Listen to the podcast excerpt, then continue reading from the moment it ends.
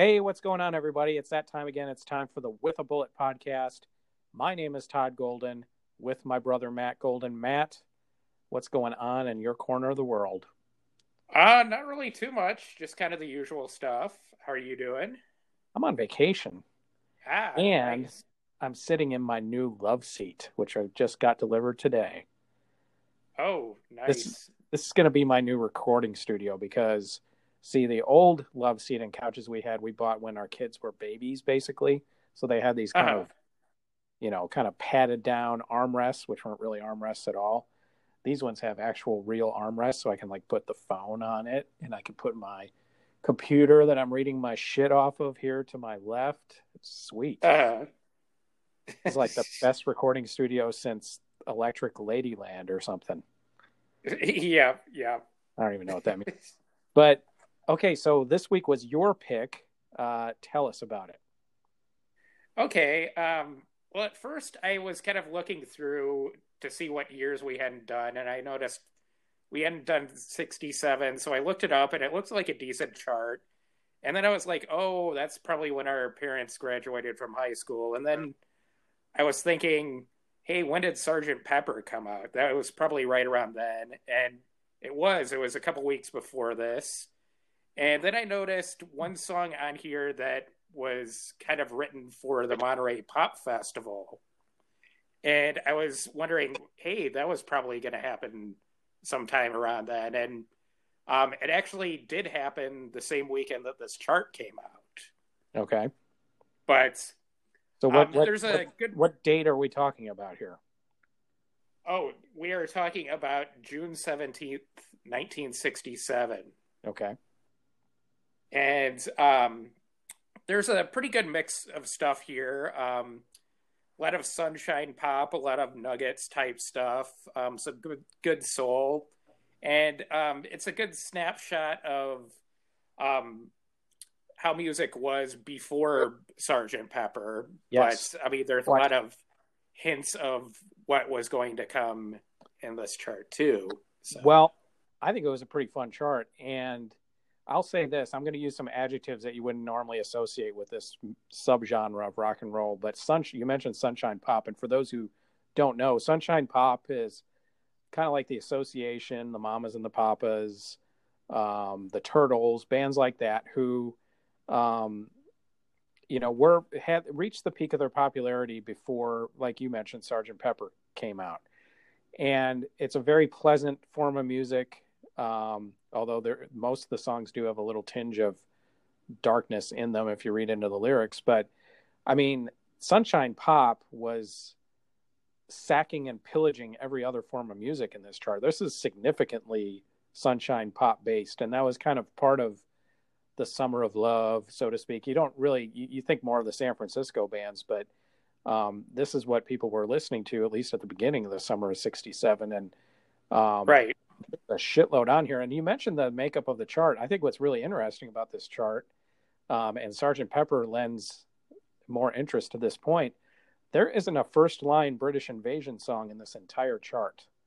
Um, the hollies Right. come in for 41 um, i mean later on i think um, the bee gees are in it. I don't know if they count as first line british invasion or not. They're Well, not up there. They're not Well, up there this was the the very first single, too, so it probably Right. doesn't count. but they're not up there with the Beatles or the Rolling Stones or the Who or the Kinks, and all of them are missing from this chart. So, and there really isn't a whole lot of. There's a little bit of Motown on it, but it's not as do- Motown dominant as some of the other '60s charts we've done. There is some soul on it, but it's kind of there's a little bit of Stax, a little bit of um, Muscle Shoals, Atlantic type soul, but this really is dominated by the Sunshine Pop uh, bands, and I think it's kind of cool. It's a snapshot. It didn't last long, um, either backwards or forwards from this point, but um, but it's kind of cool to kind of capture that snapshot of that moment. So um, so it, it is a very interesting chart. But uh, I guess Yeah. get started. Uh, you get things going. Uh, I mentioned there wasn't much Motown, so we start with a Motown song. But right. um, number forty is "The Happening" by the Supremes. And this was the theme song for the comedy film The Happening, which is about a group of hippies led by George Maharis and Michael Parks, who was in our 1970 episode kidnapping a mob boss who was played by Anthony Quinn. And at some point, Anthony Quinn takes over the kidnapping from the kidnappers. So it's kind of a wacky 60s wacky comedy. 60s. Yes, and this song was a collaboration between Holland Dozier Holland and the film composer Frank DeVol, and it definitely has the theme song to a wacky '60s comedy feel to it. Um, it's it's pretty catchy, but it's definitely not one of the Supremes' best efforts. Um, but it was a number one hit, um, their tenth number one hit actually and it was actually the last single to be released while Florence Ballard was still a member of the band. A um, couple of her songs that she did sing on um, were, were, released after this, but this was um, the last one before she get, got kicked out of the group. Basically, she showed up at one of their gigs in Las Vegas, like totally shit faced drunk, and um, they just got rid of her. And it's also the last Supreme single to be credited as just the Supremes until um, Diana Ross ended up leaving the band. But right. um, uh, Diana Ross and the Supremes for the latter part of the '60s. Right. Yeah. Yeah. Exactly. But um, and also Herb Alpert had a version of this that charted. His version made it to 32. So, but it's I mean very of its era. Um, yeah, it's not, way to describe it. It, it. You're right. It's not one of the better Supreme songs. It's no Doctor Goldfoot and the Bikini Machine. That's for sure. right, right. They did that. They did the theme to that too.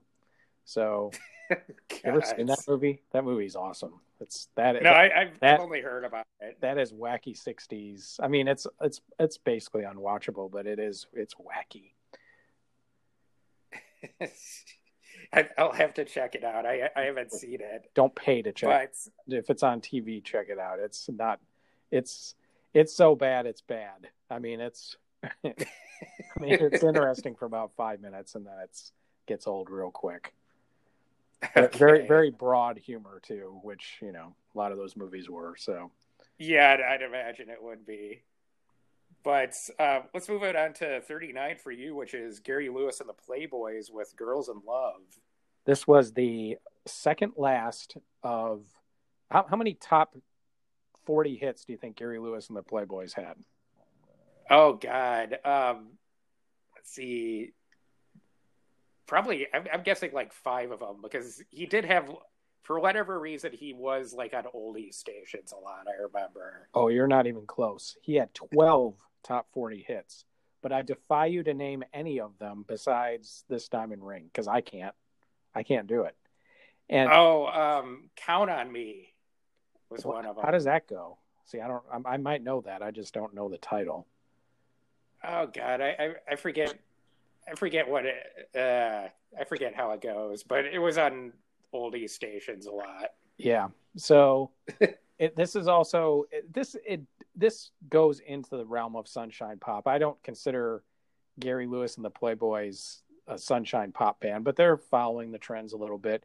Gary Lewis was the son of Jerry Lewis, so that certainly didn't hurt their chances of getting a recording contract back in the 60s. And one little tidbit I thought was interesting is that band member John West played the Cordovox, which is like a weird kind of accordion with a synthesizer in it. I had to look yep. up what that was. It's like a it's like a guitar with an accordion attached. so it doesn't really get any better than that. So, but no, I don't. Gary Lewis and the Playboys. I feel like the oldies portion of what you just said.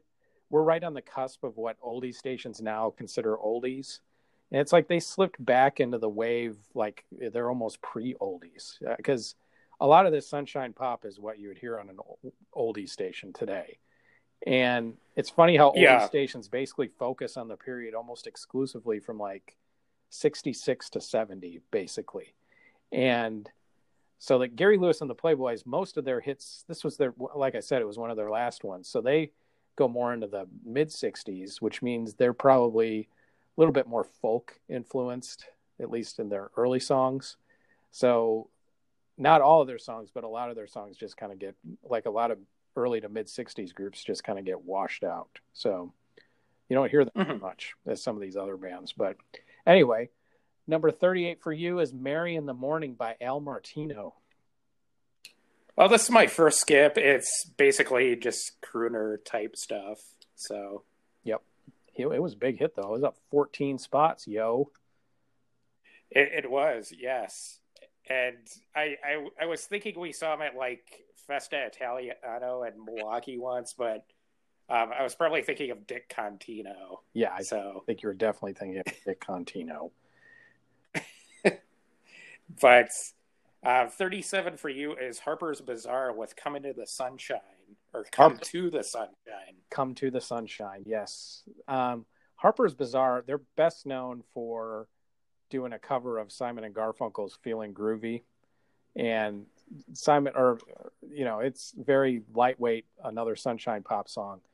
Their Sunshine Pop makes the association sound like fucking Metallica. I mean, they are really, yeah, a lot of, um, you know, I don't know how to describe their vocal sound. I mean, it's not falsetto, but it's very uh, light. It's it's not very heavy in the mix, but um, it's like it just floats into the ether. It's like barely there. So, and it's a and it's a harmony group, so that makes it even weirder. But um, the song title sounds like a rejected Carrie Nations single, or it sounds like it's from the hippie episode of Star Trek. Come to the sunshine. That sounds like something Charles Napier sang in that episode. It, it was actually the it was a title of the Nuggets Sunshine Pop compilation. Actually, really, because it's not that good. Yeah. It's it's it's really not, uh, especially compared to some of the other stuff on this chart. It's pretty weak, but um, so yeah. But I could to- like the Carrie Nations would have played this after Find It or something. Find it. Um, come come with the gentle people. Yeah, yeah, yeah. So, and this is the kind. Actually, it's funny. You know, that's the kind of music. Uh, Beyond the Valley of the Dolls came out in 1970, and so Roger Ebert and Russ Meyer deliberately put anachronistic music in it. So they did actually borrow a lot of Sunshine Pop for that for that movie because you were beyond the Sunshine Pop era at that point. Part of the part yeah. of the hidden part of the hidden genius of that movie. But anyway, uh, number thirty six for you is "Sound of Love" by the Five Americans. Um, this is another skip. Um, couldn't really find out too much about it. It's kind of a Nuggets type song, but um, just de- decided to skip it. Okay. So, but you're right. Number, yeah. Um, number thirty-five for you. Um, Neil Diamond with "Girl, You'll Be a Woman Soon." I didn't originally have this as a skip, but I am going to skip it. Um, everybody knows this kind of got revived when Pulp Fiction came out, but I don't know. It's it's it's actually what it was his biggest hit of the '60s, and it wasn't that big of a hmm. hit. A lot of people think Neil Diamond was huge in the '60s. He really wasn't until the very end of the '60s, but um, but mm-hmm. I'm skipping it. So I, I this go ahead with this with this song okay, I with that song, I just remember. I think you might have been there. We went and saw Pulp Fiction, but when Urge Overkill's version of that started playing, uh, there was a woman in front of us who just like guessed, "Oh God!" When it I don't. I must. I don't know if I was there or not. I don't remember. I don't re- recall that, but it, it, was it was pretty funny. But that's anyway. what I. That's what I did when they started um, playing. Um, the uh, whatever I don't know, forget it. I forgot what I was going to say. Um, number, I lost my train. Of, I lost my witty witticisms. Uh, number thirty-four for you is "For Your Precious Love" by Oscar Toney Jr. Um, this is another skip. I, all my skips are kind of at the beginning here, but um, you should get off your lazy ass of... and do some work. okay, okay, but this is kind of almost like a 50s type song. So, but oh.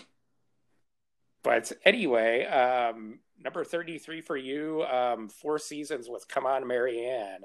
Okay, it's not. This is a skip, but it's not just the Four Seasons. It's the Four Seasons featuring quote the sound of Frankie Valli quote, which might be the most pretentious um, artist title I've ever seen. It sounds like the cantrabulous fraption of her professional.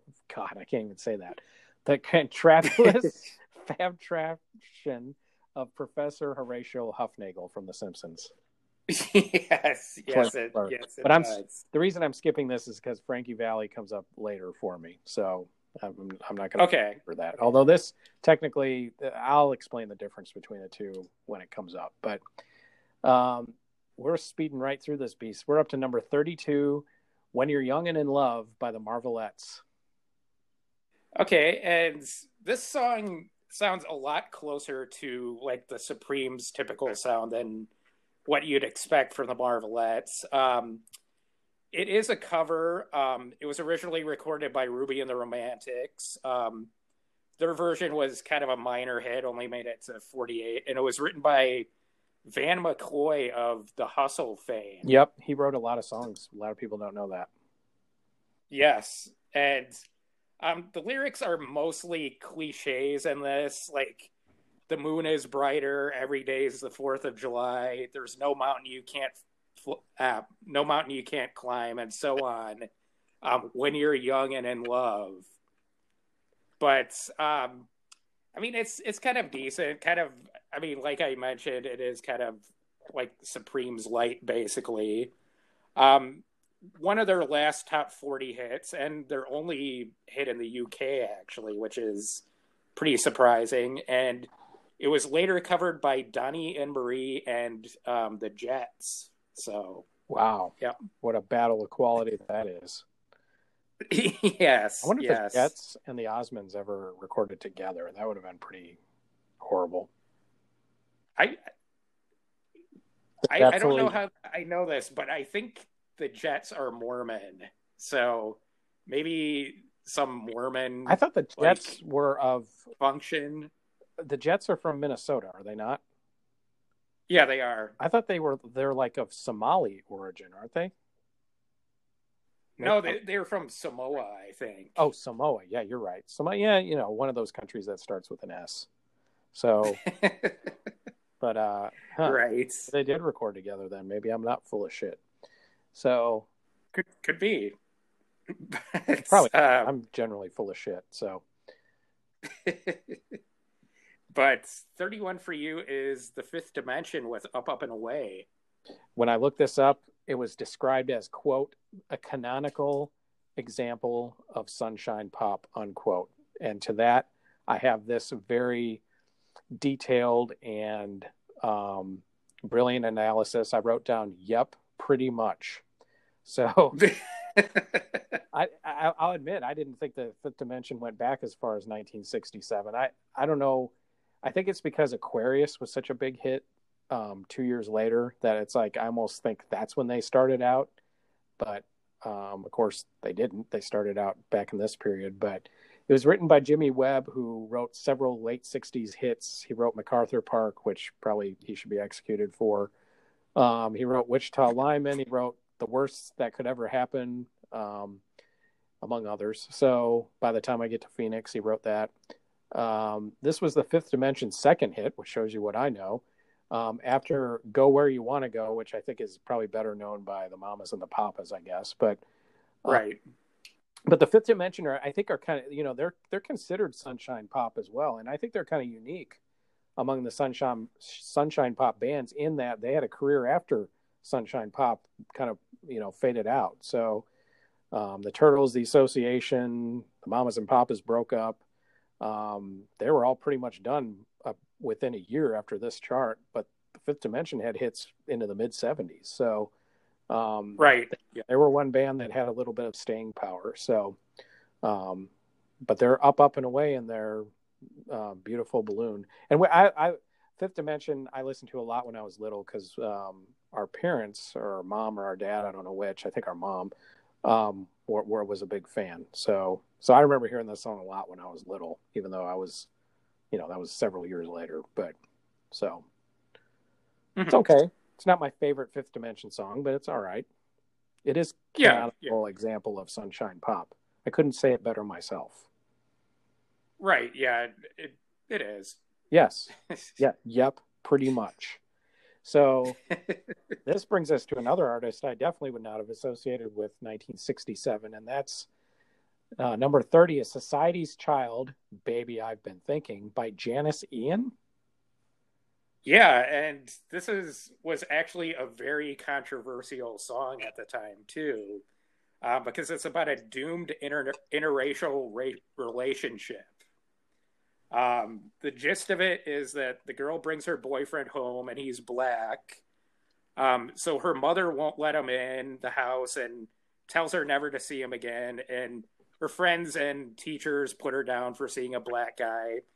And she wants everybody to just leave them alone. And it seems like she's about to tell everybody, hey, screw you. I like this guy. But she doesn't she ends up caving into the pressure and dumps the guy. And when it got to that point in the song, I was just like, "What?" I mean, I, I, mean, obviously, I'm listening to this song for the first time in 2020, where it's not really that big of a deal. But, um, but according to, I mean, according to Ian, it was, I mean, she was only a teenager when she wrote this, and um, she said it kind of reflected what she would have thought if she got into that situation. But it wasn't based on a personal experience or anything. And um, like I mentioned, she did write this when she was a teenager, and she was actually turned down by 22 labels for this song before um, Verve ended up putting it out. And it was produced by Shadow Morton. So it kind of has like a girl group Shangri La's feel to it. And because of the controversy over the song, um, Ian ended up receiving death threats and like general abuse from the public. It was banned by a ton of radio stations. And supposedly, a station in Atlanta got burned to the ground for even playing it. Hmm.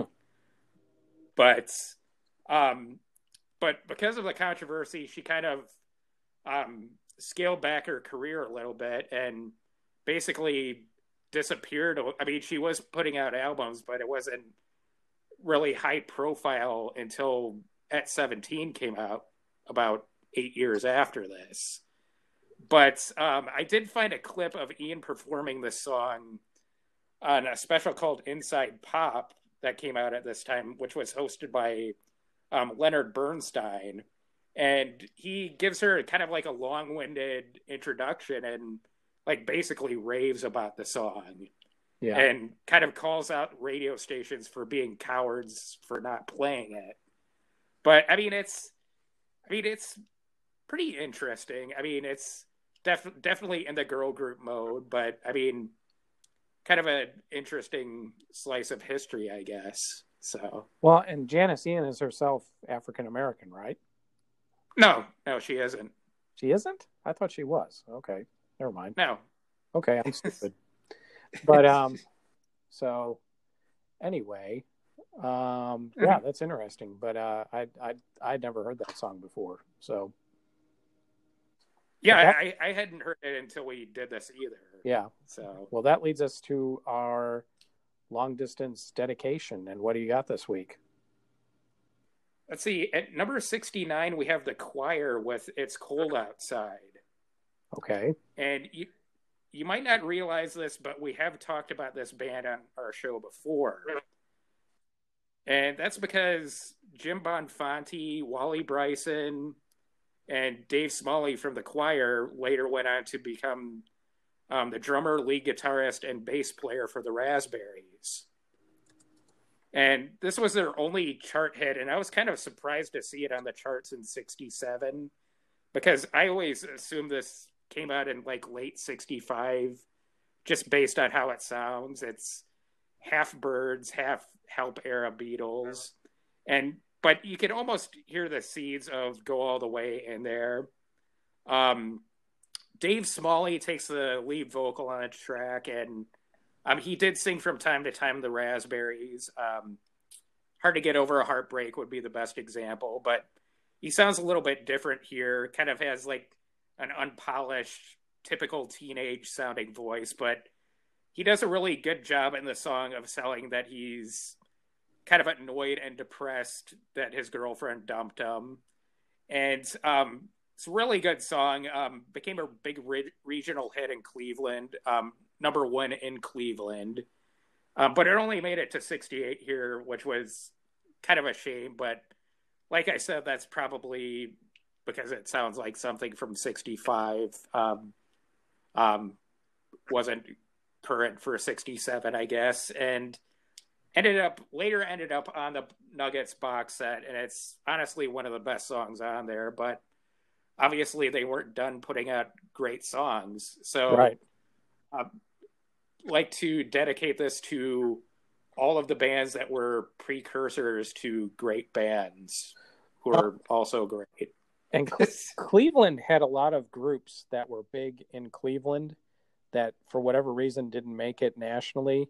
And you go back and listen to them and you wonder why. I mean the raspberries are a big example you know they're they're from cleveland obviously but um, and there there were others though like um, like artful dodger in the late 70s they were huge in cleveland and really kind of launched their quote unquote comeback there um, in 1980 but there's a lot of bands like that you know the michael stanley band which you know they're they're all right but um, right? You know, um, Cleveland had well, a Cyrus, Cyrus Erick, which um, Eric Carmen was in before the Raspberries, is pretty good too. Yeah, they have almost had their own little um, ecosystem of their own rock and roll in Cleveland, which is kind of interesting. But so, but so it doesn't surprise me that this was a hit there and not elsewhere. And of course, back in the '60s, it was more common to have regional hits too. I mean, there were you know songs that were big in Chicago. You know that some of that lasted into the 80s actually, but um,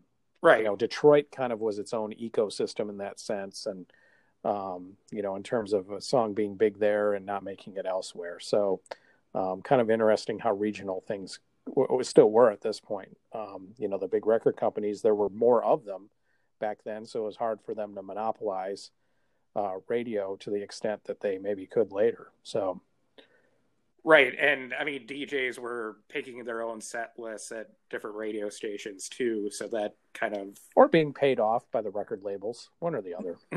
that that that also. But um, let's move on to 29 here for you, which is Otis Redding and Carla Thomas with Tramp. Well, this is a great song, and really the whole the whole song is just basically Otis and Carla just talking shit to one another uh, over the entirety of the song.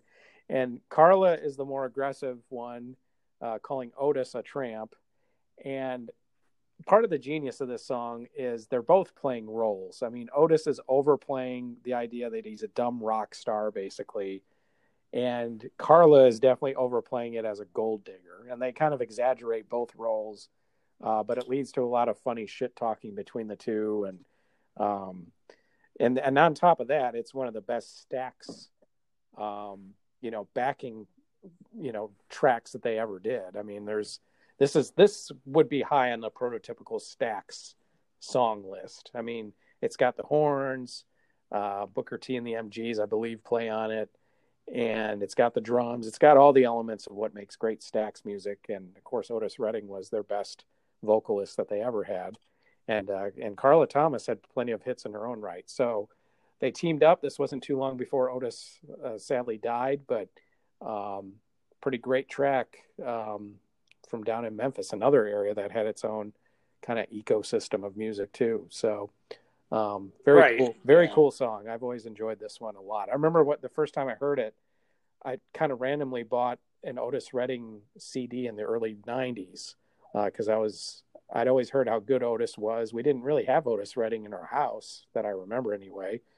And so I bought a CD that had this on it, and I was like, "Wow, that song is really, really. Fu-. It's funny, um, but it's also cool in the music, and it is, you know, irresistible. You probably hear the horns from this at at like basketball pep bands will play like the horn section from this, like they do a lot of Stax songs. So, um, very good stuff.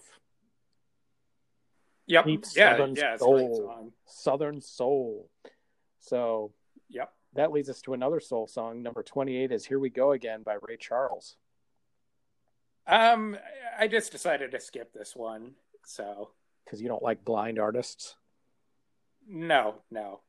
You sure? Because I've always remembered you saying that. Like, I hate blind people.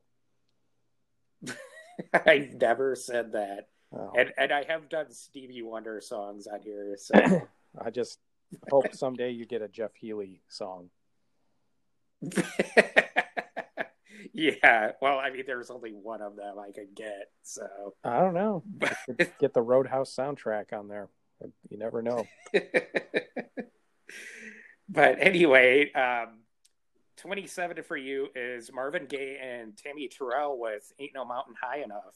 Well, this was on its way up the charts, although only two spots this week, and uh, on its way up the charts to become one of the biggest Motown hits of the 60s, without a doubt. And this was Ashford and Simpson, who wrote a lot of the kind of the duet type songs uh, for Motown. Like they did some of Diana Ross's duets. They did um, several of Marvin Gaye's duets with either Tammy Terrell or whomever else he happened to be working with. This was their entry song in the Motown universe, and Dusty Springfield originally was going to record it, and Ashford and Simpson though they wanted in uh, like into the in crowd with Motown, so they saved it um, for Motown usage. Berry Gordy liked it, and it paid off. And uh, this was a huge hit, and it's uh, definitely one of the more iconic songs of the Motown um, of the Motown '60s. Unfortunately, Tammy Terrell's story is pretty tragic. Um, she was in um, both before this point and even afterwards, she was she was in some pretty abusive relationships. And uh, um, there's a story about James. She was in a relationship with James Brown in the earlier part of the '60s, and he beat her pretty badly. Um, she was in a relationship with David Ruffin from the Temptations, and he beat her, including whacking her over the head with a motorcycle helmet.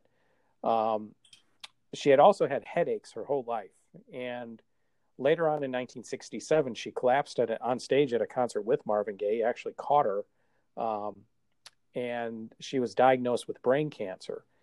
And she had a brief period where she uh, had recovered enough to where she could record. She recorded "You're All I Need to Get By," another famous song, and uh, "Ain't Nothing Like the Real Thing," which is a very famous song. And she recorded those while she was in cancer treatment.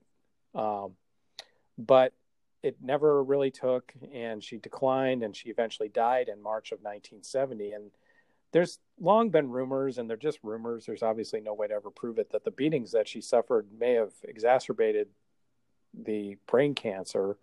Um, mm-hmm. I know Marvin Gaye felt that way. I believe, um, you know, as he went on with his own life. But you know, but some of Tammy Terrell's own correspondence from that period is pretty inconclusive about that. So um, very mm-hmm. tragic story. Marvin Gaye was very fond of Tammy Terrell. I think uh, she was his favorite um, duet artist to work with. Of course, he did a lot of duets, and um, so kind of a tragic story. And of course, Marvin Gaye had his own tragic story much later. But um, right, so but kind of a shame that um, that two pretty good artists weren't able to. You know, what what they did do was pretty memorable. So I guess we have that. So right, yeah but switching directions pretty dramatically. Number 26 for you, Matt, is Don't Sleep in the Subway by Petula Clark.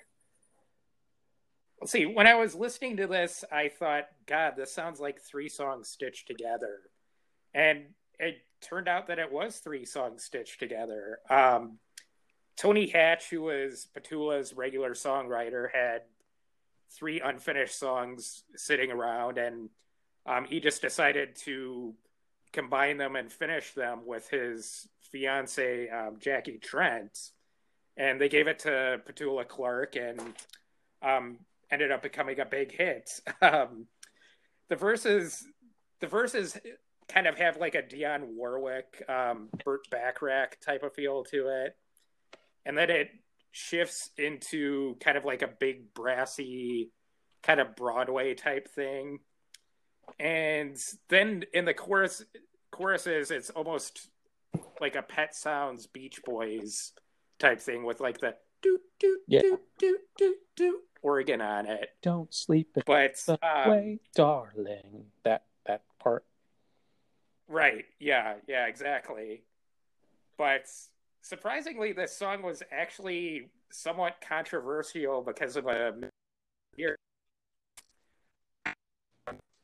In the part, um, she sings "Take off your coat and close close the door," but some people were thinking that she was singing "Take off your clothes and close the door," which was too risky for or too risque for um, 1967, I guess. So um, some radio stations did actually ban it for that. Yeah, I hate it. Which is, I hate it when Petula Clark goes blue. yes, yes. But um, another thing worth mentioning is that this song actually appears in um, the Monty Python election night sketch. Oh yeah, it and does, it's doesn't it? I forgot about that. It, it's sung by John Cleese as part of the extremely long name of the candidate for the very silly party. Right. So I've always voted very silly. That that's the yes. party. Yep. But but this was her also her last top 10 hit in the US. So. Yeah, she comes from a different subgenre that kind of like you mentioned the British wing of like show music sort of. That's kind of what I guess I think of when I think of Petula Clark. I mean, Downtown, her best known song is a pretty good song. This song is is decent too, uh, but it, it is kind of yeah. big brassy British version of Barbra Streisand type stuff. Yeah, yeah, exactly. I mean, it's I mean, it is pretty interesting. I mean, just all of that mixed together on this. Petula Clark got a lot of fame out of her songs too. I mean, I can even recall her being on like variety shows and stuff when I was little. I mean, you know, I was like, oh, I guess should I know who that is? But you know, at that point, she hadn't had a hit in a long time. But she kind of maintained her fame um, through that format for quite a while. So. Oh yeah, yep Yep. see. But one one callback that I should make to one of our previous episodes is that um, um, Hatch and Trent, who wrote this song, also wrote the theme song for Stoke City. So for Stoke City, the soccer team. Yes, yes. That's weird. Yep. Why would anybody but, write a song about Stoke City? They're boring. Um, Trent was from Stoke. Yeah. So. They suck. but anyway, uh, let's move to 25, which is the Lovin' Spoonful was six o'clock.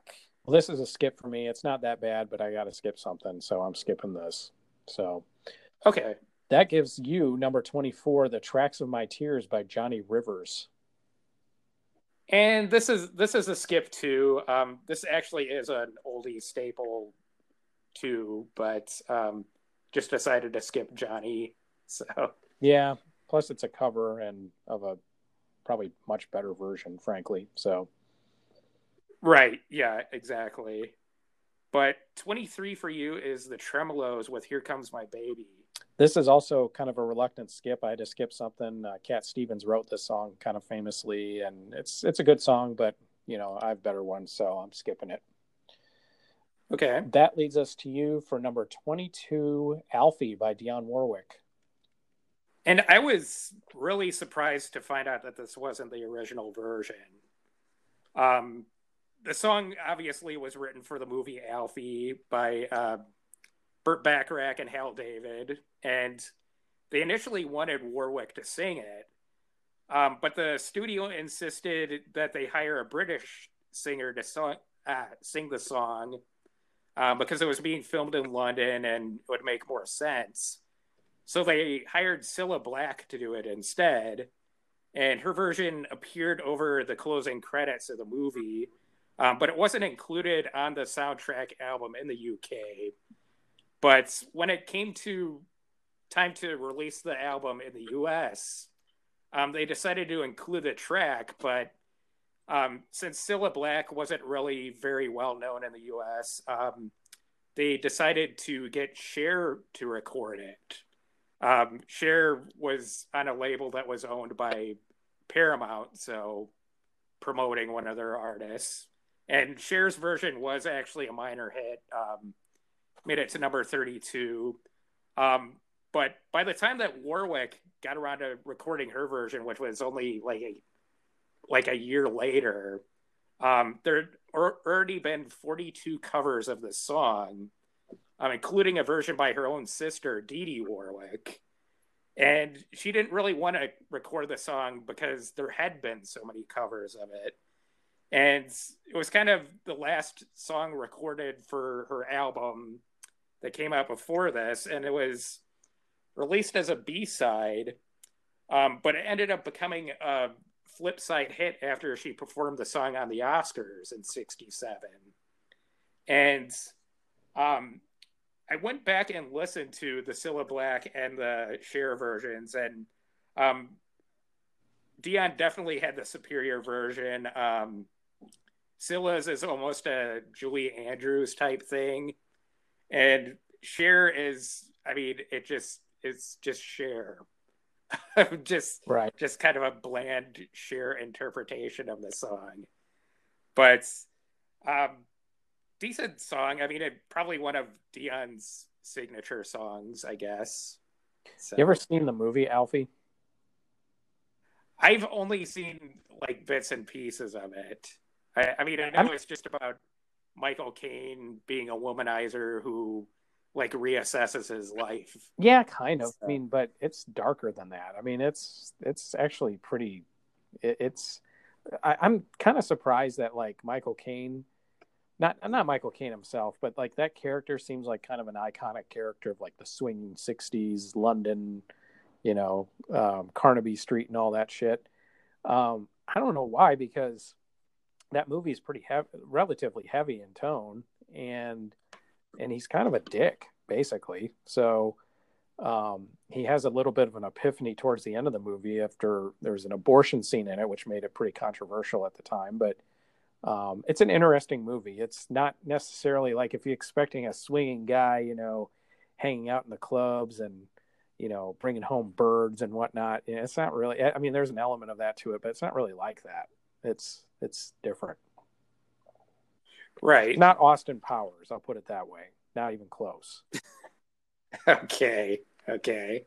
I, I, was thinking of actually doing that entry in like a Michael Caine voice, but um, that probably would have been terrible. I, I, I like Michael Caine. Michael Caine is shit. I love Michael Caine. right. But anyway, let's move on to 21 here, which is Mamas and the Papas with uh, Creaky Alley. Creeque Alley, dude. But uh, okay. this features something very cool 60s flute, Matt. 60s yep. flute. Yep. We talk about 80 sax, 70 sax. Once in a while, you get 60 sax, mostly on like Motown songs. This has 60s flute, which was definitely a trope of sunshine pop without a doubt but this song maybe more so than than most.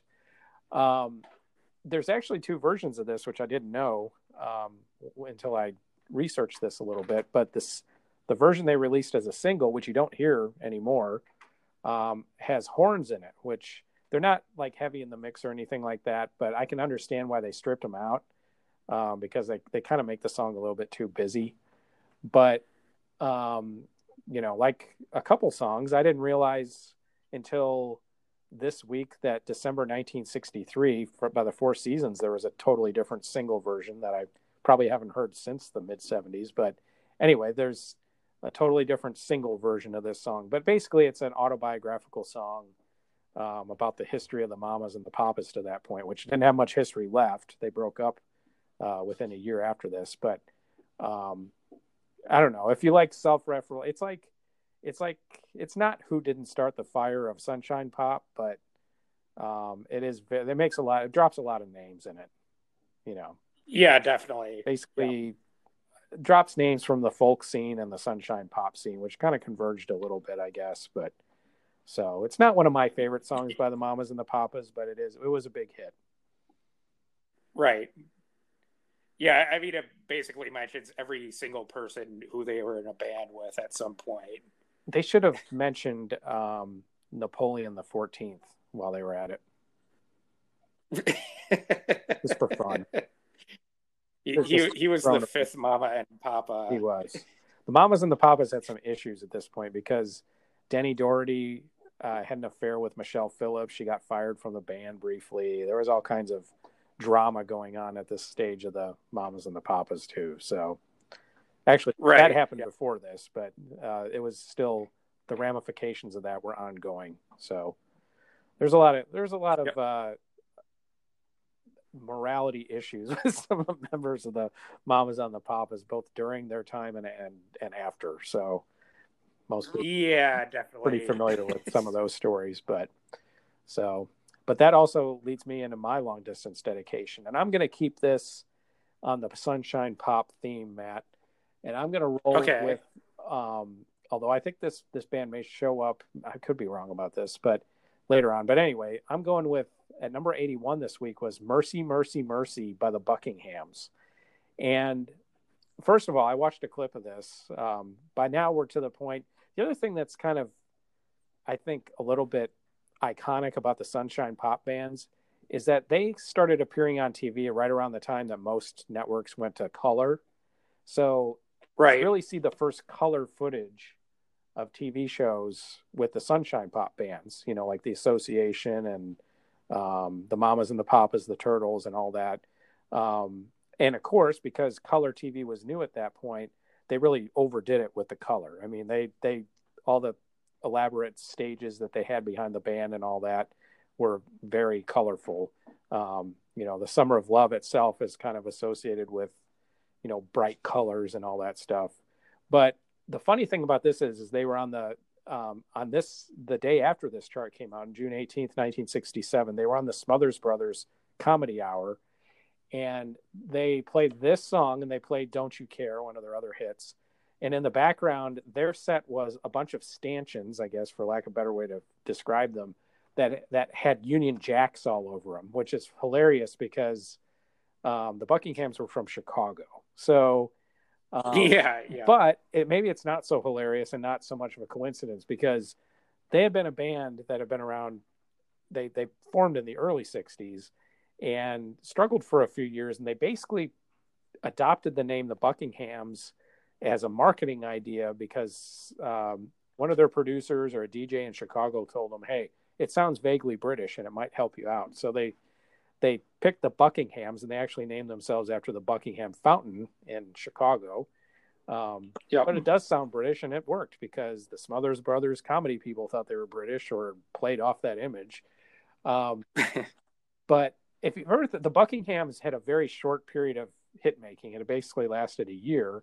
Um, and this song would have been, it's on its way up the chart. And this song is interesting too because um, it's one of the very few songs where it hit as an instrumental first and then somebody added lyrics to it and it hit again so um, within like a couple months before this came out cannonball adderley's version uh, instrumental version off of a quote unquote live album which wasn't really live um, was a big hit around the turn of 66 early 67 um, and it was a straight up jazz instrumental joe uh, zawinul uh, played Wurlitzer electric piano on it very famously. It's really cool.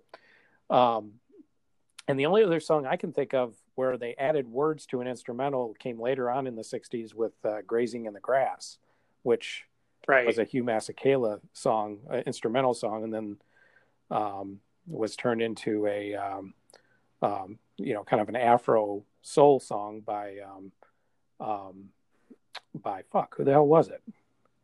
Friends of Distinction. It's Friends of Distinction. I'm getting old and forgetful, but um, anyway, so it's it's interesting that the Buckinghams decided to do that, but they were I, I kind of dig the Buckinghams. They were they were an interesting sunshine pop group. They you know they did things like Mercy Mercy, where they kept the electric piano in it, even though they sang over the top of it. Um, they sound a little bit like a nascent version of Chicago, and the reason that is not only that they're from Chicago, but James William Guercio, who is kind of the famous impresario for Chicago, uh, had them first. So if you ever think they sound similar, yep. that's probably a big reason why. So anyway, I'm dedicating this to lack of truth in advertising, weird mashups, and you know, pretty decent, enjoyable sunshine pop band. So I've always, I don't know why, I've always had a soft spot for the Buckinghams. Yeah, it's. I mean, this is a decent song. I mean, most of their songs are pretty decent. Yeah, yeah. We'll, we'll, I'll reference them again later. But so that's my dedication for this week. Okay. All right. All right. Continuing on, Matt, for you, number 20 is San Francisco. Be sure to wear flowers in your hair by Scott McKenzie. Yes. And this was essentially an ad for the Monterey Pop Festival, uh, which was being held the exact same weekend that this chart was released. And um, it was written by John Phillips, who we just mentioned a little bit ago, and he was one of the organizers of the of the festival. Um, he was putting it together with Lou Adler, who is the Mamas and the Papas manager, and um, Beatles Byrds publicist Derek Taylor. And it was intended to be the rock and pop answer to uh, the long running um, Monterey Jazz Festival. And their goal was to um, validate rock as an art form instead of it just being seen as teeny bopper crap. And Phillips. I still see it as teeny bopper crap. Yeah, I don't either, but that's what his goal was. I mean, that's not me saying that, but um, part of the reason that he wrote this song was that um, it was to pacify the San Francisco groups who were he was trying to um, get to play at the show. I mean, obviously, Monterey is probably about two hours away from San Francisco, but since it was like in Northern Cali- California, kind of in the territory of the San Francisco scene, um, they were kind of pissed off that John Phillips was coming to their area and starting a festival. So he decided to write a song that basically name checked San Francisco and it worked because all the big San Francisco bands did end up playing um, Monterey. The Dead were there, Jefferson Airplane, um, Big Brother and the Holding Company, Quicksilver, Messenger Service, and so on. But it also kind of ended up backfiring because um, obviously this was a huge hit and people from across the country are hearing all about how great San Francisco is. So um, they flooded the Haight Ashbury area and basically ruined the scene.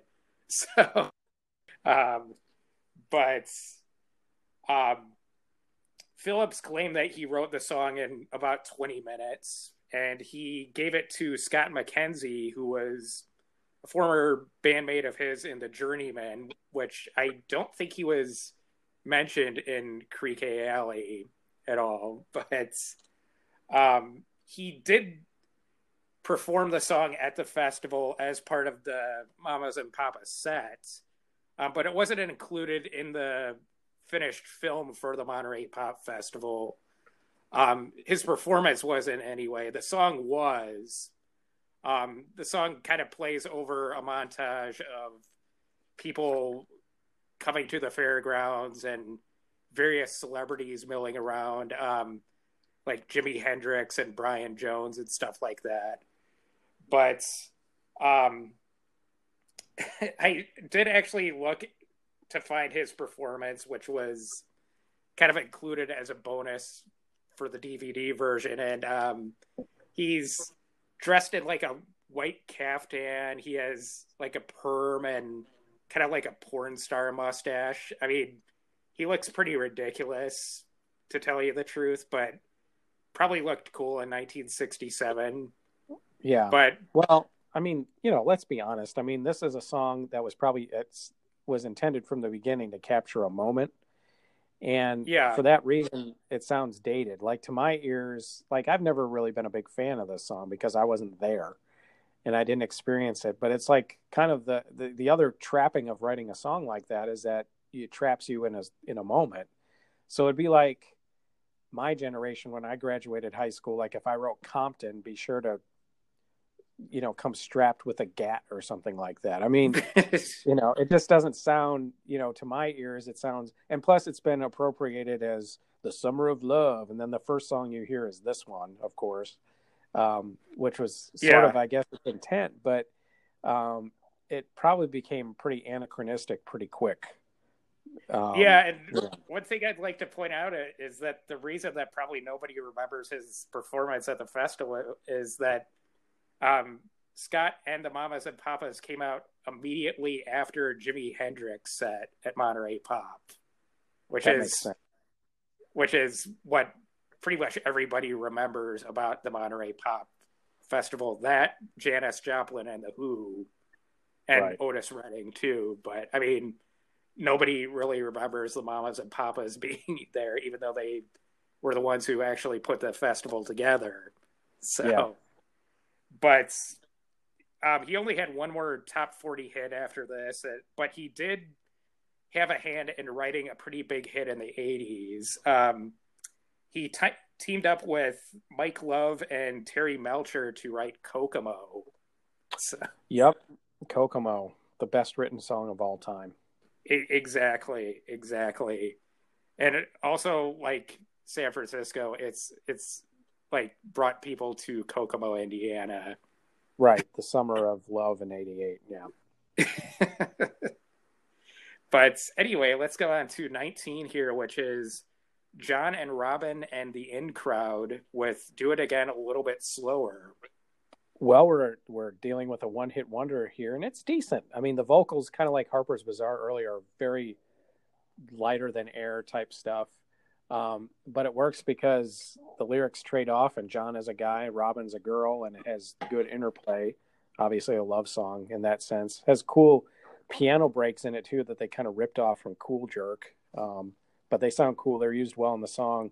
Probably the most interesting thing about this group is that uh, John in the group, John Abdnor, uh, had some pretty big problems later in life. He actually murdered his girlfriend in 1980. Huh. He had some uh, mental health issues, and um, most I, I, I mean, this group is so obscure. I found very little of anything that was pretty, you know, would be considered legitimate uh, literature on this. But he definitely did it. I found a court case about it, so that that isn't made up. But um, he uh, he he died in prison, I guess, in the '80s. But um, so kind of a one hit wonder gone wrong there. But um, yeah, but definitely definitely a, uh, another sunshine pop song and uh, you know, kind of a, you know, love song that, uh, you know, it's pleasant, like a lot of sunshine pop. So, but right.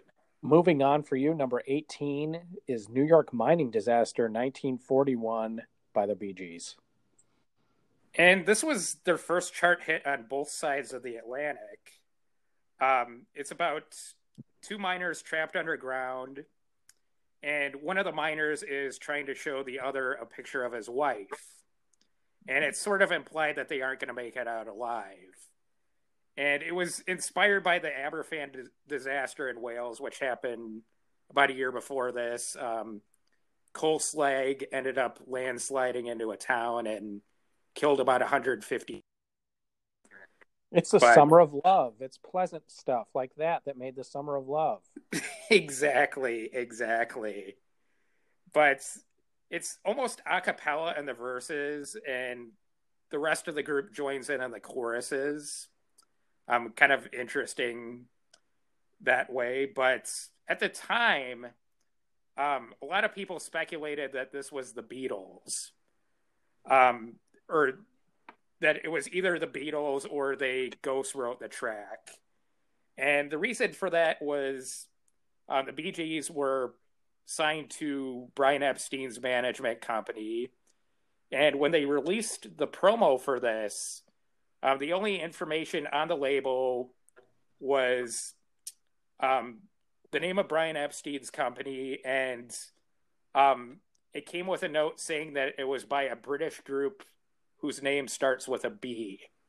So obviously, that led a lot of people to speculate that it was the Beatles, and Robin Gibb actually does sound quite a bit like John Lennon on the track too.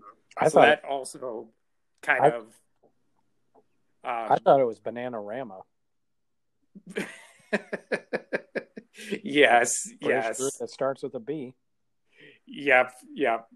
Um, but um, the Be- the Beatles were. I mean, the Bee Gees were flattered by the comparison, but they were kind of insulted by the ghostwriting comp- comparisons or or the ghostwriting allegations actually. But the Beatles were actually fans of the song. Um, they really liked it and actually went out to seek out the Bee Gees to tell them how much they liked it. And also, supposedly, it inspired Space Oddity by um, David Bowie. Um, also, I mean, moving the mi- miner trapped into the mine to outer space. It's part of so. the disaster genre of rock and roll. It was like right in line with movies. You get, you, you can draw a line from this all the way to the wreck of the Edmund Fitzgerald. Right. Yeah. Exactly. Yeah. Because nothing sells records like people dying and tragedy. That that's true. That's true. gold record gold is what that is. Yeah. But you know, the Bee Gees didn't really do a good job. I mean, if they were annoyed by being compared with the Beatles, it's which they were for most of their, at least especially the early part of their career, they didn't really do a great job of fighting it off. I mean, they fucking played the Beatles in the Sergeant Pepper movie, so you know. yeah, I mean that's true. I don't know whether they embraced it or they just did it for cash or what, but they didn't do such a hot job of shaking off that tag. Yeah, exactly. At, at, least in this, at least definitely in their early era, they definitely were kind of Beatlesque. Still. Oh yeah, no question. Yeah, yeah. Well, I mean, a lot of bands were. Right. Yeah. But moving on to 17 here for you, um, the Fifth Estate with Ding Dong, the Witch is Dead. Skip, dopey ass novelty song, not worth my time nor yours. So, if, this is the actual, is this the actual Ding Dong, the Witch is Dead from Wizard of Oz? Um, it's a cover of it, yeah. okay. Yeah. Stupid. But anyway, number 16 for you is Him or Me, What's It Gonna Be by Paul Revere and the Raiders. And I, w- I was really surprised by this song. Um, it's also very Beatles esque. It's kind of um, their take on like a Rubber Soul Revolver era Beatles song. And at first, I thought that Mark Lindsay, the regular vocalist, wasn't singing here, but he is he is, but he's imitating Paul McCartney a little bit, and um, I mean, actually does a pretty good job of imitating McCartney on here. But this is this is really good, and I was thinking about all the times that I heard like kicks or Hungry over the years when I could have heard this instead. Yeah. Um. So I I gotta um blame that on like oldies radios oldies radio programmers. Yeah, you know when you do these charts, oldies ra- radio programmers pretty much suck because there are some good songs that they skip, and I don't know why. Um, probably because listeners of oldie stations are just like classic rock; they're like programmed into like twenty songs. But um, you know, there's some good songs on this chart that I, if I've ever heard them on an oldie station, like maybe once or twice. I mean, you know, there it's you know like a lot of radio, it's fucked up. Right. Yeah, exactly. But I mean, think of all the time. I mean, I've heard kicks probably like 500 times in my life. I mean, just like one or two times. If they could have played this song, it would have been great. Yeah. But they didn't. No, they kept but, Kicks. Yeah. And kicks is okay, but it's like, you know, I don't need to hear that five. That's that's in my list of songs I never need to hear again as long as I live right and that that aren't bad i mean you know it's not a bad song but i've heard it so many times um you know it's like okay enough. I've like absorbed as as much as i can. Right. Yeah exactly. But um while this song was out on the charts um the band kind of had a major shakeup in their lineup. Um the bassist the guitarist and the drummer all decided to leave the band at once. And um, they're upset about being replaced by the Wrecking Crew on the records, which I'm assuming the Wrecking Crew played on this too. And they weren't really thrilled about the direction that the band was going in. They wanted to um, play serious music, um, but they ended up forming a band called the Brotherhood together. And um, I listened to some of their tracks, and they sound exactly like Paul Revere and the Raiders So they weren't really branching out too much, but um, I was also kind of glad that I listened to the song before I like sought out any of like clips of performances of the song because um, their stage act was so hokey it probably would have ruined it for me. Yeah, um, they're still wearing the Revolutionary War outfits, and they kind of had like synchronized dance steps and um Lindsay and Paul Revere are kind of like hamming it up the entire time. Um, just really cheesy. And also, Lindsay had like a stupid ponytail that was, I guess, supposed to look like a powdered wig. Nice. So... When I was a kid, I'd hear Paul Revere and the Raiders, and I thought it was the football team and that's some guy. that's what I thought. It, it, it would have been Raiders. funny if these guys it would have been funny if these guys did guys did the we wear the silver, we wear the black. Oh, that would have been awesome. They should have done it. Or if the Oakland Raiders had done Indian Reservation in the seventies, that would have been cool as well. yes, yes. Yep. You could have Ken Stabler just taking a drag off a cigarette and singing the song. That would have been badass. right, right. But anyway, let's move on to 15 here, which is grassroots with Let's Live for Today. I learned something about this song that I never would have guessed, but this song is in the tradition of songs, several songs from the early 80s, in like Gloria is the best known example, in that it was an originally a hit in Italy with completely different lyrics, uh, but the same, basically the same music. And it get, made its way over to the United States via Britain. Britain got a hold of the Italian song first. They rewrote, they added English lyrics to it, and probably formed the nascent version of the Let's Live for Today that people know by the grassroots. Well, then that somehow passed to a record executive in America for Dunhill Records, which is who the grassroots recorded for. And the grassroots ended up recording it. And this was uh, basically their first hit, and still their, their, of all their hits, their earliest known one and it's not I, I, it's not one of my favorite. It's, it's probably their most substantial song in terms of like it's actually a band singing instead of some of their later ones, which basically sound like you know the Wrecking Crew um, recording over some vocals. Um, mm-hmm. And it was very popular among Vietnam War uh, soldiers because it kind of captured the way that they were thinking over in Vietnam, which was of course ramping up big time in '67 and it's not one of my favorite grassroots songs, but um, you know, but it was the one that basically allowed whomever was in the grassroots at various points to have a career as the grassroots later on. But you know, it occurred to me today. I was listening to one of these Sunshine Pop songs on my Spotify, and I'd sought it out so it wasn't part of a playlist. So, if, as you probably know, if you're on Spotify, if you play a song, it, it'll pick songs after that on its own.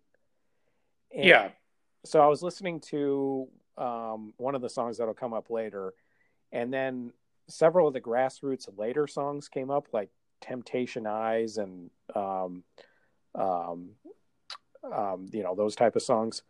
They were sunshine pop of a different kind in the early '70s, if you think about it. Yeah, yeah, I could. Yeah, I, yeah, I know what you're talking about there. Yeah, yeah, that's my only point. okay. So very uh I, I blew everybody's minds with that. So anyway, number 14 for you is Seven Rooms of Gloom by the Four Tops.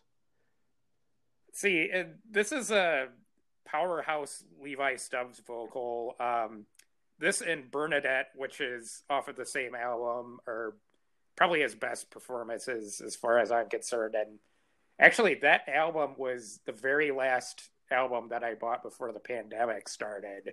So really, but um, but there's there's almost a spooky ghost like quality to the background vocals, which is kind of cool, and it employs the mid '60s Motown trick of pairing up almost like a driving, frantic rhythm um, to a song in a minor key. So kind of like an interesting contrast there. And it's slightly Baroque influenced. I mean, that was Baroque pop was kind of also going on at the same time. So there's harpsichord all over this. Yes, there's harpsichord is, that shows up on some of my songs later. Right. And one thing that I was surprised is that there was actually a video for this song. And um, the video has the four tops standing in an empty house and they're just kind of moping and occasionally you see a shadow of a woman on the walls and eventually they notice the shadow on the walls and they get really scared. And um, all the four tops are dressed like they just got off a golf course too which i'm assuming they might have actually just got off the golf course and Berry Gordy like called them up and said that they had to make a video. This sounds like the worst Scooby Doo episode of all time. Yeah, yeah, pretty much. Were they on Scooby Doo? Remember Scooby Doo in their like we saw them in reruns, but in the early seventies they had guest stars on Scooby Doo. I they, they, might have been. Yeah, I, I, think they might have been. We might have to look that up because I, am maybe it, I don't know. It might have been. Be cool if it was. I hope they were. Right. But this was I, I, was also surprised to find out that Pat Benatar covered this, and um, her version is like abysmal too. It's horrible. Yeah, I can't so. that at all. I have to pick out my favorite four top song for my little Facebook project. So I've been. I've been thinking about the four tops of late. So hmm. I think would, would you consider this one or? No? It would be okay. Probably Bernadette or something about you. Or maybe um nah probably just be those two. I like their early 70s stuff too but i don't know that any of that beats those two so. Right yeah. But those are i mean those are two decent picks i guess so.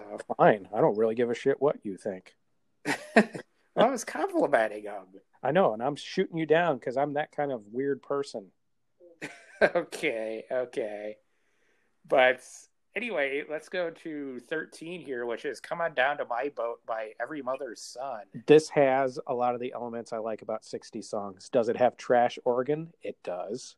Does it have sort of garagey guitar in it?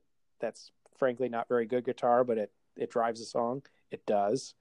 Um, the lyrics are beyond stupid. I mean, it's about, it's about a girl on a boat and they're making an illusion like she needs to get off the boat and get with them but the lyrics are stupid. But it's not really about the lyrics; it's about the vibe of the song.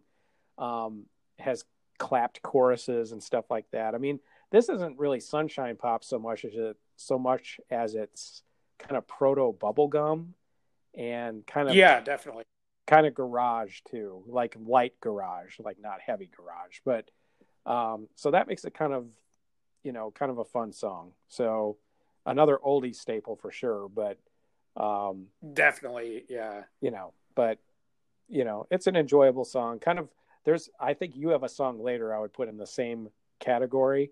That's just kind of good, trashy, fun '60s music. I guess is how I'd categorize this. Yeah, but it's just a weird type. Come on down to my boat. That's just weird. I don't know. There's a lot of boats. Yeah, sixty songs. Uh, you got um, you know, there's a lot of boats in 60 songs. There's a lot of boat imagery. right. Yeah. Or, or, or dockside imagery, like sitting on the dock of the bay. So, yeah, yeah. That kind of thing. Boats, boats, boats. We got boats. Ted's Aquamarine. Anyway, number 12 for you is Sunday Will Never Be the Same by Spanky and Our Gang. And this band is actually from a town that you get to visit quite a bit for work. Uh oh. Um, um, let me try to guess. Um, Cedar Falls, Iowa. Nope. Nope. Okay, never mind. Go ahead and tell me. Um, they're from Blono, oh. Bloomington, Illinois. Wow. I'm gonna have to go seek out all their haunts when I'm up there next time. Let's see. And this is Sunshine Pop 2. And Uh, the band gets their name from lead singer Elaine McFarlane's nickname, and obviously Elaine McFarlane, George Spanky McFarlane, and from that you get the Our Gang. So Yeah. Spanky and Our Gang. Dumb. But um, this song was written by Terry Cashman, who's um, best known for talking baseball. No God, And this is getting wrote- worse. It's getting worse. You're going from the Little Rascals to talking baseball. yes, and it, it, it gets better too. Oh God. Uh, the guy he wrote it for, or the guy he wrote it with, Gene Pistilli, was an original member of the Manhattan Transfer. Oh my gosh. This is getting rough. it's getting rough. See, but um, they originally tried to give this song to the Mamas and the Papas and the Left Bank, and both of those bands ended up turning it down. but because both of those bands have good taste. well, I mean, this song would have worked for both of them. Yeah, I, it think. would- I- I mean, it kind of works right. for both of their sounds. Yeah, it does. But anyway, it, it ended up filtering down to Spanky and our gang, and um, they added the intro to it, which is the ba da da da da da da da da da intro. That was that was their idea. That wasn't in the original song, and it um, is borrowed from the hymn Gloria. So, but um, the song's been used in like a ton of ads over the years, just like anything that mentions Sundays. Like, I'm almost 100% sure that NFL networks used it. And it was also used in a Plymouth ad campaign that featured um, Petula Clark with different lyrics. Um, instead of Sunday will never be the same, it's just see what Plymouth's doing now. Sucking ass. Plymouth. That's one American Yeah. car brand that deserved to die, without a doubt. yeah, yeah, pretty much. Plymouth. I mean, yeah, but um, they only had a couple hits after this, and that is because um, the guy who, like, the leader of the band and the guy who arranged all their songs, um, died because of carbon monoxide poisoning from a faulty heater about a year after this. Hmm. So they ended up breaking up because of that, and uh, McFarlane actually ended up in the Mamas and the Papas, um, the reunited version of the Mamas and the Papas in the 80s, which was just basically John Phillips and Denny Doherty. And I think Mackenzie Phillips replaced her stepmom Yeah. in it. But yeah, Talking baseball, man. That's one that people you had to like be of a certain time. That song was fucking ubiquitous in the early 80s and it is like one of the worst examples of baby boomer nostalgia. Like you you don't hear that song very often anymore. But and like maybe the first time I heard it I was like, "Oh, okay, that's kind of neat." And then but it's like the most milk toast bullshit crap song ever ever recorded. And yeah, I love baseball. I think that I, I'm nostalgic Yeah. for baseball, and I hate that song. It's just terrible. Right. And I think people closer to my age would remember the Simpsons kind of spoof of it more than the original Probably, version. yeah, because I mean, it really Yeah, kind of disappeared. talking softball. Yeah, it kind of Yeah. disappeared out of the zeitgeist not too, you know, not too long after the mid '80s. But um, ugh, just gives gives me the willies. but anyway, um, let's let's move on to number eleven here, which is Frankie Valli with "Can't Take My Eyes Off of You." Well, like I mentioned earlier, um, the earlier four seasons featuring the sound of Frankie Valli song "Come On, Marianne" was released around the same time that Frankie Valli recorded a sort of solo album, which was actually backed by the Four Seasons. So it was kind of confusing. That's why they titled that "Come On, Marianne" with that really long, ridiculous artist title. But this was technically Frankie Valli's solo, and it doesn't sound all to you know if you heard this and you didn't know that there was a distinction between solo and the four seasons you never would make the distinction because it sounds like the four seasons basically because it basically is um, but this song is cool. I mean, I think this is kind of like a proto sophisti-pop song because the arrangement of this song is really classy.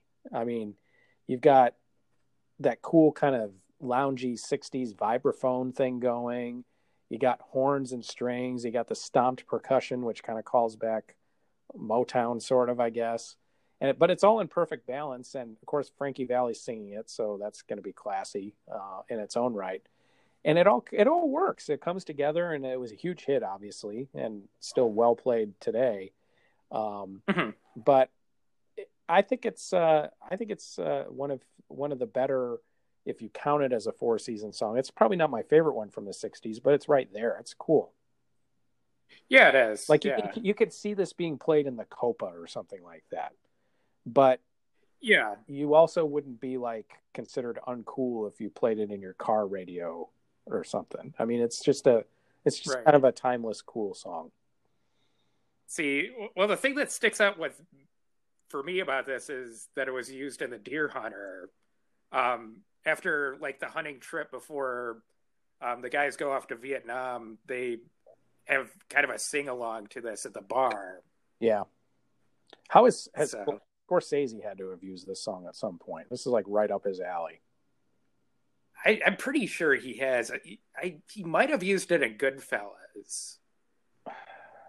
Yeah, I don't know. I don't if if he did, I don't remember. But um, you know, the Four Seasons are definitely in Scorsese land. I think. Although uh, now that I think about it, I can't think of many though like that jump right to mind. So maybe I'm not thinking of that correctly. But so, but that style of mm-hmm. music. I mean, that Facebook thing I was talking about. I did the Four Seasons the other day. They really are unique among the '60s pop groups because they really kind of endured with their own sound. They were started off as doo wop, but they didn't necessarily stay doo wop, but they still had those kind of roots in it. And you know, really out you know they outlasted the British invasion and um, a lot of other stuff that knocked similar bands out of the box. So they, they had an interesting career. Yeah, yeah, yeah, they definitely did. So, anyway, moving on for you, Matt. Number ten is Mirage by Tommy James and the Shondells. Let's see, and this song is actually, I think we're alone now with the chord pro- uh, chord progression played in reverse, and somehow it's it ends up being a better song than um, I think we're alone now, and how this happened was they were um, in the sessions recording I think we're alone now, and the producer accidentally hit um, reverse when he was playing it back, and the band thought that it sounded cool, so they just decided to um, create a song with that chord prog- uh, with that chord progression, and it's actually the second instance I can think of where um, a playback mishap ended up turning into a hit in the 60s. The other um, was Manfred Mann's cover of um, The Mighty Quinn, which happened because they accidentally played Bob Dylan's demo too fast. So they played it at a quicker tempo. Yeah. But um, in the song, there's actually at one point kind of like a tape running backwards sound effect, which might be kind of like a wink at its origins. But um, like I mentioned, it's it's like I think we're alone now, but it is a little bit better. The the bass line's a little bit more prominent. It's a little bit harder driving, and um, really great really great song. I've I've always really liked this one. I don't think I've ever even heard it. I'm gonna have to go listen to it. But there's a lot of songs right. though that you know have memorable parts or were recorded entirely because of mistakes. I mean, um, one song I was looking at, it's not on this chart, but I saw her again by the Mamas and the Papas. The part at the end where Denny Doherty jumps in, he he starts the the chorus where he goes, "I saw her," and then he pauses that was a mistake. Yeah, they couldn't get that off yeah. the master tape, so they Lou Adler thought it was cool and he kept it, and it is cool. It's, it sounds like they're improvising. Um, Led Zeppelin's Misty Mountain Hop has a drum break in it that was a mistake, but it makes the song sound cool and looser. Um, mm-hmm. There's there's several songs like that where they just kind of happen by complete accident and Louis Louis Louis has another mistake like that too. Yeah, there's several examples of that, and um, you know, it's it's interesting how you know cool stuff can come out of stuff that was never intended in the first place. So, right, yeah, and um, another um kind of weird fact about this is that it has like a super obscure early synthesizer on it um, called an Ondioline, which was actually used on both songs, but um, supposedly there's only like a dozen of them that still exist. But somehow it ended up on two hits in 1967 and was never really used again. But but yeah, that's the the keyboard sound on this. So okay. But anyway, um, let's go on to number nine here, which is the happenings with I Got Rhythm. Matt, this is the George Gershwin Sunshine Pop mashup you've been waiting for. But um, that's what it is. This is the I Got Rhythm that George Gershwin wrote. And this is kind of the uh, most of these Sunshine Pop, pop songs I like a lot. This is an exception. This song's pretty lousy, honestly. And it's it it it sounds dated. A lot of the Sunshine Pop songs there's a difference between being dated and being of an era. Like the great songs from this period are timeless and they're of an era. Like you know they're from the late 60s. This is dated, which is the difference in that is is that it's not timeless and it sounds like in a pejorative sense it's from an era. So um, not a good one. It was a big hit for the happenings, but um, nah, not that great.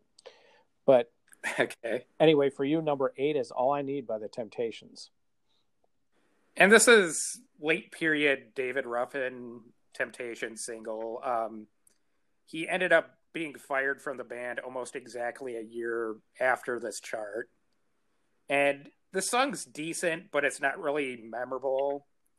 Um, it, w- it was actually left off of their greatest hits album that covers this era, um, which leads me to believe that them and Motown didn't really think that much of the song. Yeah. But it, it was actually was as big of a hit as I know I'm losing you, which was off of the same album and is far better known. But um but yeah, I mean it's um I mean it's it's okay, I guess, but yeah, just kind of there. Yeah. Yeah. But anyway, number seven for you is the association with Windy. The greatest of all Sunshine Pop songs, Matt. I'm declaring it. I'm going up on top of Sunshine Mountain and I'm yelling it to them. this is the best Sunshine Pop song ever recorded. I've always loved this song. Heard it when I was a little kid, either on the radio. We had association association records at home, so I may have heard it there too. Um, this is my favorite Sunshine Pop song and one of my favorite pop songs, period, of all time. Um, I made a Mount Rushmore of Sunshine Pop songs, and so this is on okay. It. Happy Together by the Turtles is on it. Um, I Saw Her Again by the Mamas and the Papas is on it. And Hey Baby by the Buckinghams is my Mount Rushmore of Sunshine Pop. And then the, the Crazy Horse Monument would be um, you didn't have to be so nice by the Lovin' Spoonful. So that'd be my Sunshine Pop, Mount Rushmore, and then extra. So um, this song has everything you'd want in a Sunshine Pop song. It has great drums. The bass is pretty, you know, the whole song, the whole hook of the song is on a bass line.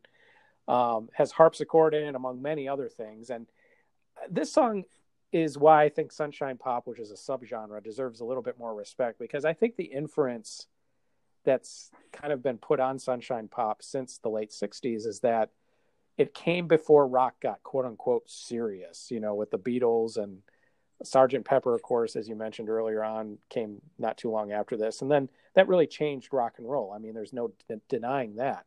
But I think Sunshine Pop kind of suffers from that because it's viewed as like the next you know it's viewed as the evolution of or, or it's viewed as what part of the evolution but not what it, it evolved into which means it sort of gets put in a box a little bit in terms of what it is. And I don't know. I mean, you go listen to these Sunshine Pop songs, they're very musically sophisticated and they have really cool arrangements. They're really pretty amazing productions when you when you listen to them. They're just not very pretentious or, you know, they're they're tied to lyrics that are pleasant and, you know, some would consider to be soft pop and all that. Um, you know, and the songs are really pleasant and fun to listen to. So I think it's a genre that deserves a lot more respect than it gets.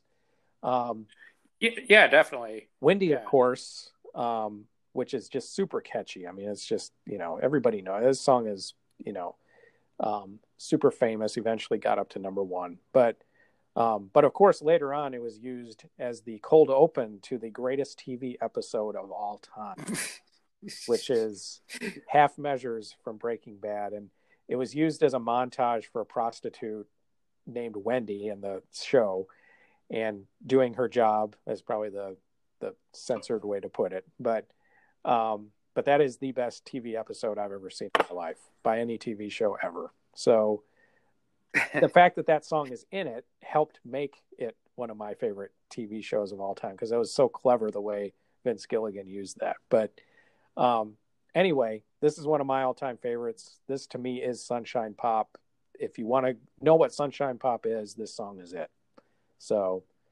what's on your yeah, mind? Uh, did you do a Mount Rushmore of Sunshine Pop? Let's see. Well, I, I when you asked me about that, I was thinking more of like the artists. But for songs, I I mean, "Feeling Groovy" by Simon and Garfunkel sticks out to me as like yeah the ultimate like sunshine pop song.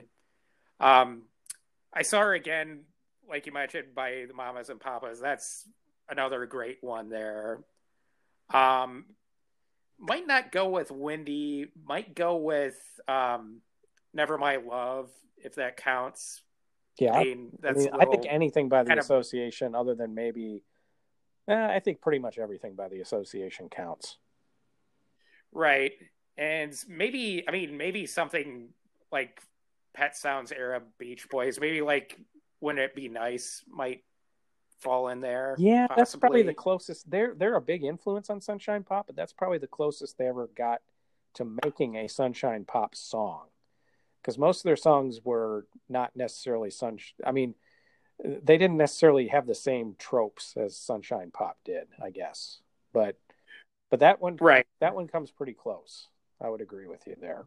Maybe good vibrations too. See, I don't know. I, I, think that goes a little. That's a little beyond the pale of sunshine pop. Although it it also trades in some of the same themes, I guess. But so, right. Anyway, moving on. Number six for you is "Little Bit of Soul" by the Music Explosion. Well, we have "Bubblegum" by Kasenetz-Katz here, and um, unlike most of the bands in the Kasenetz-Katz um, stable, like 1910 Fruit Gum Company, Crazy Elephant, or um, my personal favorite, um, the St. Louis Invisible Marching Band. These guys started out as an actual band. Um, they're from Mansfield, Ohio. Um, their original name was the Chosen Few, and they kind of got hooked up with Kasenetz-Katz through a um, local connection through New York, and this was Castanets Cats's only second attempt as record producers. They were um, primarily concert promoters before this, and it it's a typical Nuggets lo-fi style production. It sounds like it was literally recorded in a garage, and um, it's a co- it's actually a cover too. Um, the cover was the original was by a British band called the Little Darlings, and um, it was written by a couple guys who were in the Ivy League, who were probably best known for doing the background vocals on "I Can't Explain," but version is esque too. It doesn't have the organ that this version does, but um, really great bubblegum song and. Um, kind of promoted the single by just kind of taking the record to every radio station that he could find and just passing him a single personally, and it ended up working out because this did go all the way up to number two, and without it, we wouldn't have had "Gimme Gimme Good Lovin'," "Indian Giver," or "One Two Three Red Light." And um, we wouldn't want to live in a world without any of those songs. And also, we wouldn't have "Fuck Shot" by Two Live Crew because they sampled this. I knew somebody song. did. You know, I had my I was fixated on "Deeper Shade of Soul" because of the soul. You know, same song title, but that has nothing to do with "Little Bit of Soul" at all. So, right, deeper shade of soul, yeah. but Urban Dance Squad making an unexpected appearance in a 1967 countdown episode. Yeah, I'm assuming that sampled something from this era. It's, too. I looked I mean, it. I'm actually looking it up right now. It sampled a deeper shade of soul, which is a different '60s obscure song. Okay. So you'll have okay. to go. Well, you'll have to do some homework and go listen to that, or me too. So. Okay. But anyway, number five for you is Jefferson Airplane with um, "Somebody to Love." Well, this is really the only so-called "Summer of Love" song I had, and um, you know, I guess it kind of embodies the era, but I've never been a big fan of this song to be perfectly honest. I don't know. I I'm not a big fan of Jefferson Airplane generally anyway, but it's okay. I mean, I get why it was a big hit. It does sound more advanced, I suppose, than some of the other stuff on the chart, but White Rabbit to me is a much cooler song than this one is. Plus, this song, this is another song that's been beaten into the like San Francisco has. It's been beaten into the ground as a cliche of the summer of love. I mean, I'll bet, I'll bet Grace Slick hates this song as much as I do. I, I can see that. Yeah. Because she's like, Grace Slick cracks me up because she's like, when I turn whatever age it was, I, mean, I don't want to be up there dancing like an idiot on stage. I'm 60 years old, for Christ's sake, which she's much older than that now. But I remember reading a story about like in the early 90s, like in Rolling Stone or something, where she said that she's like, I'm old. I don't need to be doing this shit. So, but yeah. So, anyway, number four for you, uh, "Release Me and Let Me Love Again" by Engelbert Humperdinck. Yes, easy listening. Nice. And this is Humperdinck's signature song. Um, actually, what? and yeah, this and After the Lovin' are like the only two of his songs that I can even name.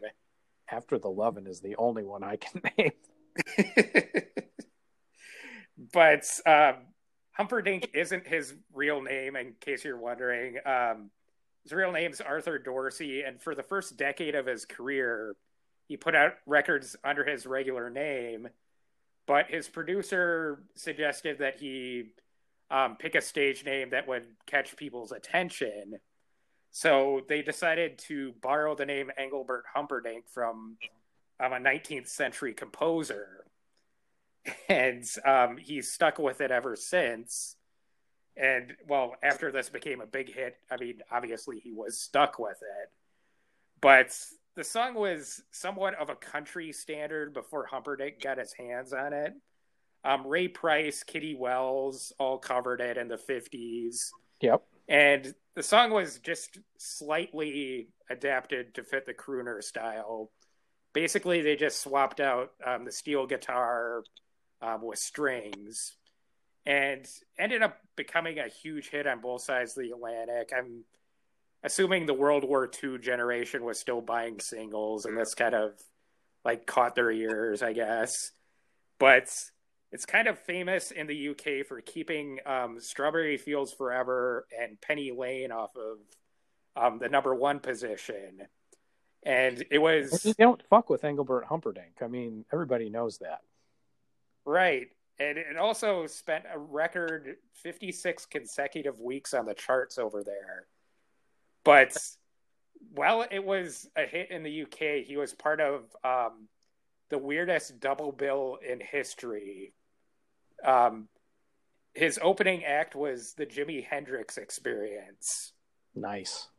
that the fans who showed up for that were uh, were you know very down with Jimi Hendrix. So yeah, I, I'm imagining just like a mass exodus of like Jimi Hendrix fans after yeah. their set. Yeah, After the Lovin' has always cracked me up. That just sounds like the most swarthy song ever, and yet it's actually halfway listenable. But yeah, yeah, you're right about that. Yeah, it's not. It's it sounds like. Uh, never mind. I was going to go to a dark place with that, but I'll skip it. So okay. But anyway, let's go to number three here, which is the Turtles with "She'd Rather Be with Me." this is my last Sunshine Pop song, and this was the Turtles' biggest hit in the UK, which makes sense because this song sounds a lot like British Invasion Pop more so than probably Sunshine Pop. I mean, I could see like the Dave Clark Five recording this um, in a like a different arrangement, but uh, the Turtles among the Sunshine Pop bands are probably the closest link to British Invasion and Sunshine Pop. They kind of traded in both sounds and. Um, this song probably more so than any of them really probably defines you know it can be defined as either or so um you know i think it sounds i mean if you didn't know any better you might think this is like one of the lesser british invasion groups oh yeah yeah yeah because it doesn't sound like this was the single after after happy together but it's not it's a different vocalist and um it doesn't sound at all like it doesn't if you didn't know it was the turtles you wouldn't you would never guess it was the Turtles. So right, yeah, still a cool song though, and the Turtles really among their singles never really had a bad song. I mean, they they put out pretty consistent stuff. So right, that leads us to number two for you, Matt, is "Respect" by Aretha Franklin. And this is probably one of the most famous songs of all time. Um, everybody on Earth knows this song. Um, actually be very very surprised to meet somebody who hasn't heard this song. But it was originally written and performed by Otis Redding. Um, his version's a lot different than, than the Aretha version. It's pretty upbeat, horn driven, kind of typical funky mid 60s sax or mid 60s stacks, I meant. Um, Aretha's version is a little bit more drawn out. Um, she swaps out the organ for piano and adds the female background singers who um, sing like "Suck it to me, suck it to me, suck it to me," and just a little bit, just a little bit, which weren't in the original song. And she also added the R E S P E C T line, which wasn't in it. And obviously, there's a gender swap in it. And in Otis' version, a husband's just basically asking his wife for respect. In Aretha's version, she's a little bit more forceful and she's demanding respect. Yep. So it adds a little bit of a feminist flair to it. And um, at the time, Otis actually um, kind of acknowledged that she did the superior version. Um, basically, kind of joking, that woman stole my song. Yep, yep. That's a famous quote. Yep. He's right yeah. though. He did do the better version. Right. And obviously it was a huge hit, went to number 1 and um, solidified her title as the Queen of Soul, which I didn't know this, but she actually um, had the title the Queen of Soul like 3 years before this. And she was actually crowned on stage by a DJ in Chicago as the Queen of Soul. So that's how I became the Queen of Soul too. It was pretty cool. Yep, yep. You got to have the coronation. I know it was it was pretty awesome. but anyway, we're at number one here. Yeah, well, before we go on to that, I did want to say that's probably the best use of spelling in a song too. It Especially is. the way she sings that, that you know, the the where the you know song kind of comes to a to an apex at the end. That's very powerful singing, but you know, oh yeah, definitely very, definitely, very clever. Whoever idea who who whomever idea that was, uh, that was uh, that was pretty pretty solid. But right, yeah, exactly.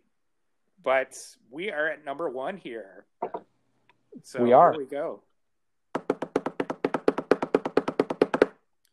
Um, the Young Gra- Rascals with Groovin'. Well, most everybody knows this song. It's one of the most famous songs by the Rascals, who are still calling themselves the Young Rascals at this point. It's just a cool, chill song, you know. I mean, that's kind of the intent of it. Um, it sounds like they like kidnapped an urban city group, which is what the Rascals were, and like just took a trip to a state park for a day or something like that. They're just kind of chilling out, grooving on, hanging out in the country. I mean, even has sound effects like that, you know. Um, the funny thing was, you talk about things within songs that were an accident that helped make them what they are. This is a song that wasn't re- originally going to be released as a single at all, and um, Atlantic Records, who is who the Rascals recorded for, they didn't like it because it didn't have drums in it. Um, they didn't think it would go anywhere. So somehow New York disc jockey Murray the K heard it, and he went to Atlantic's office, offices, which were in New York at the time, and talked Atlantic into releasing it as a single, guaranteeing that it would go to number one. Well, Murray the K was right. It's here at number one, and it it never ceases to amaze me how many songs there were, are out there that were never intended to be singles that eventually were released or by accident found their way to radio and they ended up being big hits. And there's probably a ton right. of ton of songs the other way that are buried on albums that you know could have been hits that never were because you know somebody or the other didn't hear it as a single. So, um, but one of the Rascals' better songs, um, Rascals were in another interesting group. They're in a different genre. Uh, they're not really sunshine pop. They're more like uh, Blue Eyed Soul, I guess, um, and would yeah. continue to have hits for another couple of years. But um, pretty cool song. Always pleasant when it comes on on the radio, and um, like I said, kind of a good chill out song. I think. So yeah, yeah, definitely, yeah. So Let's see, that's all. Okay, so that's it for this week. so, what do you have up for us next week? Well, next week, first of all, we may be recording uh, in person together, so that's going to be special. But um, yes, yes. Um, one era we haven't really, sort of, not tackled yet, at least not in terms of Hot 100, is the mid '70s. So, I was going to do June 28th, 1975, Hot 100. Um, June 28th, 1975? Yeah, June 28th, 1975. We haven't really hit that period yet. We did we did a 76 one, but 76 there's a difference between like the summer of 75 and the 76 chart we did because you're sort of pre-disco at this point still. Um and sort of sort of still in the singer-songwriter era, I guess, and um kind of the end of an era, I guess, uh, in some respects for some music. I don't know, and also it's probably one of the first. This is when I first like. I don't recognize all the songs on the chart, but some of these songs were some of the first ones I remember hearing um, on the radio. You know, through through our parents. So, um, so I figured, why not? Let's do that. Okay. All right. So that's it. We'll jump into the mid 70s next week. Okay. All right. All right. That's all we got. Thanks, everybody, for listening. Yep. And be sure to wear some flowers in your hair. yep. Definitely do that. Um, I'm already I'm wearing flowers right now in my hair. Oh, I, I don't I don't really have any hair anymore, so I, I can't do that. So. Uh, yeah, I don't have much either. So, anyway, thanks for listening. Yep. See you, everyone.